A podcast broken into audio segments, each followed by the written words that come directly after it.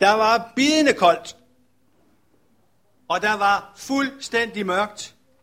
Og pludselig, så bliver hele marken badet i lys. Og angsten sved sprang frem på panderne af hyrderne. I skal ikke være bange, sagde englen. Jeg har en glædelig nyhed til jer. Ikke kun til jer, til hele folket, til hele verden. Det var så stor en glædelig nyhed, at det meste af verden nu begyndte at indrette sin tidsregning efter det, der skete. Det var så glædelig en nyhed, at verdens gang blev fuldstændig ændret, ændret retning efter det, der skete. Og det var så stor en glædelig nyhed, at vores kultur i dag er mærket af det, som skete denne nat. Har en glædelig nyhed til jer. Det gælder også os i dag. I dag fejrer vi, at vores frelser blev født i Davids by i Bethlehem i Judæa. Gud blev menneske. Nu er det jul. Julens tradition er gået i gang allerede nu. Nu sidder vi jo her til julegudstjeneste, som er en af julens traditioner for rigtig mange mennesker. Og de næste par dage, der er det jo, vi rigtig mange af os skal være sammen med familien og være sammen med vennerne. Vi skal hygge os sammen. Vi skal spise noget godt mad. Det er ikke så dårligt endda. Og vi skal heller ikke have for lidt af de søde sager. Det synes jeg er rigtig godt. Og så er der så lige det her med gaverne. Jeg synes, det er vidunderligt at give en julegave. Og ikke mindst se mine børnebørn lukke gaverne op og se deres begejstring. Det er så godt at give. Det er faktisk også rigtig godt at få en julegave. Men der kan også samtidig ske det, at der følger skuffelser med, når man deler gaver ud. Sådan var det for en mor. En mor, som var langt op i årene. År efter år, så gjorde hun det samme hver eneste år. Så gav hun sine børn nøjagtigt den samme gave år efter år. Hun gjorde det, at når vi nærmede sig jul, så fandt hun checkhæftet frem, og så skrev hun check på et stort beløb. Og så sendte hun tjekkene til sine børn. Det var så stor en glæde for hende at give af sine mange penge, men det var en skuffelse, at børnene aldrig kom. De kom hverken til hende selv eller ringede til hende for at sige tak.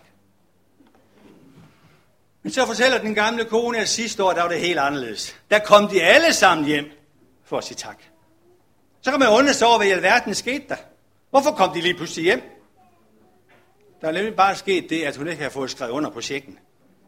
Så skulle det nok være der.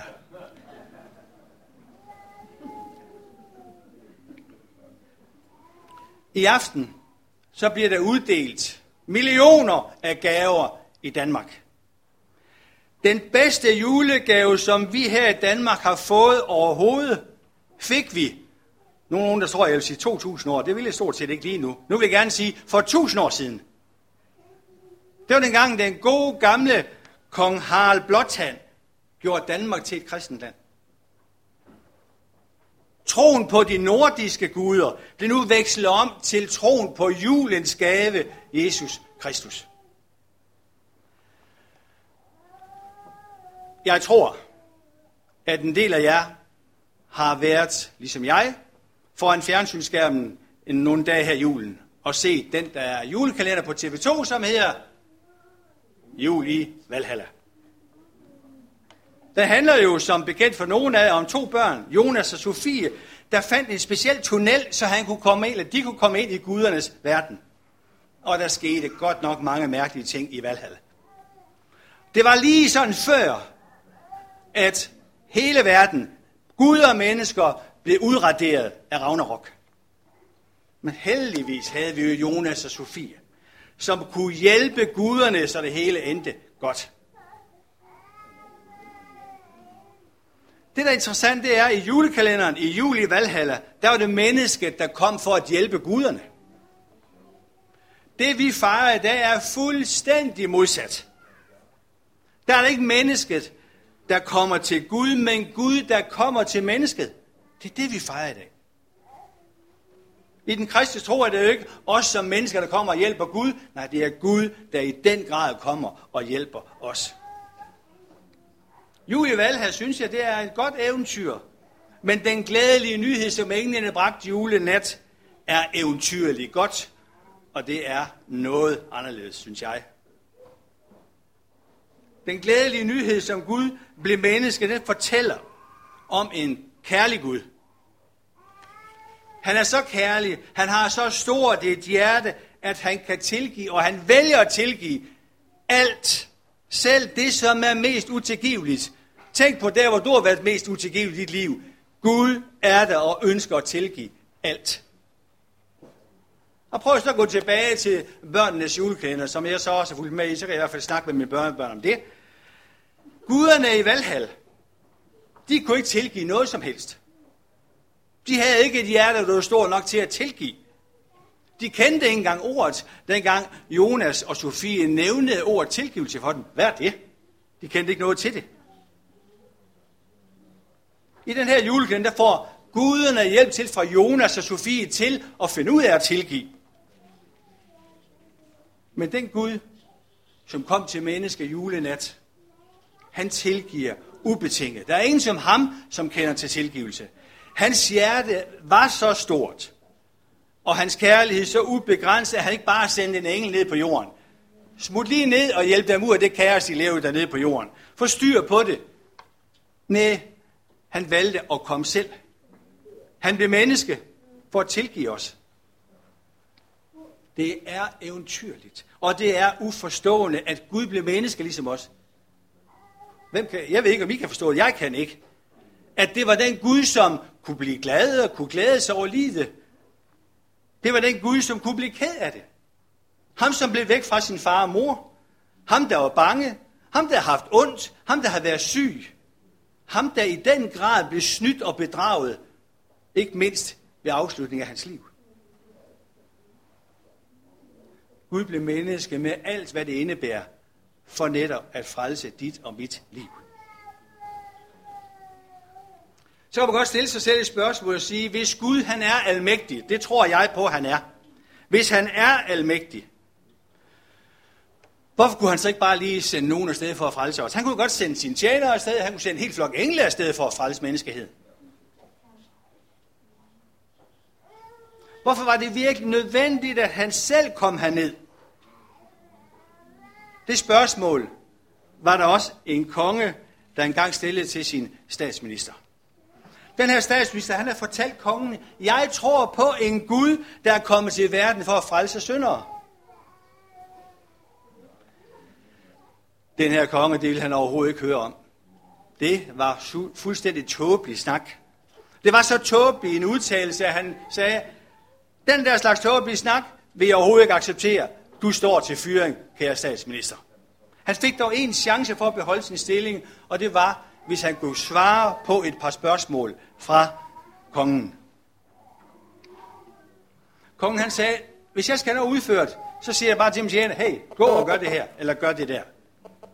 Hvorfor skulle kongernes konge så selv komme ned på jorden? Det er det fuldstændig vanvittigt. Han har folk til det. Han har folk til det hårde arbejde. Hvorfor lod han ikke bare nogle tjenere klare det? Statsministeren fik et døgns betænkningstid. I den mellemliggende tid, så lavede den her statsminister en dukke. Han gav den tøj på. Og den her dukke, den var meget sådan lige med kongens søn på to år.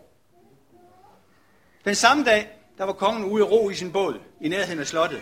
Og i det øjeblik, han kommer forbi, der hvor statsministeren opholder sig, så kaster de dukken ud i vandet. Og det øjeblik, kongen ser det, så springer han selv på hovedet i vandet, ud, og, ud for at redde det, som han tror er sin egen søn. Statsministeren siger så senere til kongen, hvorfor sprang du selv i vandet? Har du ikke folk til at klare det for dig? Kunne du ikke bare sende en tjener afsted? Og så kommer kongens svar. Mit faderhjerte tvang mig til det, svarede kongen. Efter den her oplevelse, der forstod kongen virkelig, hvad det handlede om. Han forstod virkelig, hvorfor Gud selv kom ned til den her jord for at frelse hver eneste menneske. Guds faderhjerte tvang ham. Guds faderhjerte drev ham til 30, 33 år senere til at ofre sig selv på Golgata Kors på en høj uden for Jerusalem. Og med det vil jeg gerne sige, at jul og påske er fuldstændig uafskillelige. Jesus kom til den her jord. Ikke bare som en eller anden skulle ligge i en hyggelig krybbe, vi skal tage op hver år og kigge på. Vi kan vende og dreje, som vi har lyst til. Jesus kom udelukkende for at dø. Men døden kunne ikke holde Jesus. Han opstod påske morgen, og 40 dage senere tog han igen tilbage til sin far i himlen. Det her, det er virkelig julens evangelium. Evangeliet om, at den, som tror, at Jesus Kristus er Guds søn og verdens frelser, skal leve et evigt liv sammen med Gud i hans rige. Derfor kan vi, som tror, det er sandt, med rette sige glædelig jul til hinanden. Hvis jeg kunne kigge hjem i jeres stue, så tror jeg på, at jeg vil se mange steder et juletræ. Der er rigtig flot pyntet, klar til den store fest i aften. Jeg tror også, der er på nogle af træerne godt kunne hænge et hjerte. Fordi hjerte er jo egentlig symbol meget på julen. Julen er hjerternes fest. Jeg kan godt tænke mig til jer, øh, så kan I forestille jer det, men til jer, som har et hjerte hængende på juletræet der i aften, om ikke så mange timer, når I går rundt om træet, kigger på hjertet og tænker på, det hjerte, som bankede fuldt og helt for jer. Det bankede så meget for jer og for mig, at der blev jul. Tænk på Guds hjerte, der banker så meget af kærlighed til dig og mig, at han satser på, at han skal være sammen med os i al evighed. Det er noget af et hjerte. Julens gave, det er, at Gud blev menneske, fordi han elskede verden så højt. Han kunne ikke sende nogen andre. Han måtte gå selv. Det var hans valg. Jeg kunne ikke andet. Mit hjerte kunne ikke andet. Og Bibelen siger det så klart i Johannes 3:16, at Gud elskede den her verden så meget, at han gav sin søn den enborne, for at den hver, som tror på ham, ikke skal fortabes, men have evigt liv. Med den her julegave, som Gud har givet os, der er han stort set, godt hvis man skal sammenligne med den ældre dame, der har han udstedt en check til os. En check til alle hans børn, hvor værdien hedder evigt liv. Man kan måske også sige et liv, der virkelig er værd at holde ud til at leve, både før og efter døden. Det er den seks værdi. Og det er det fantastiske ved det, han har skrevet under. Vi skal ikke hen at have den skrevet under senere Han har skrevet under. Så der er stor, stor grund til, at vi kommer over i taknemmelighedens hjørne og siger tak til Gud for en fantastisk gave. Og det skal vi gøre nu.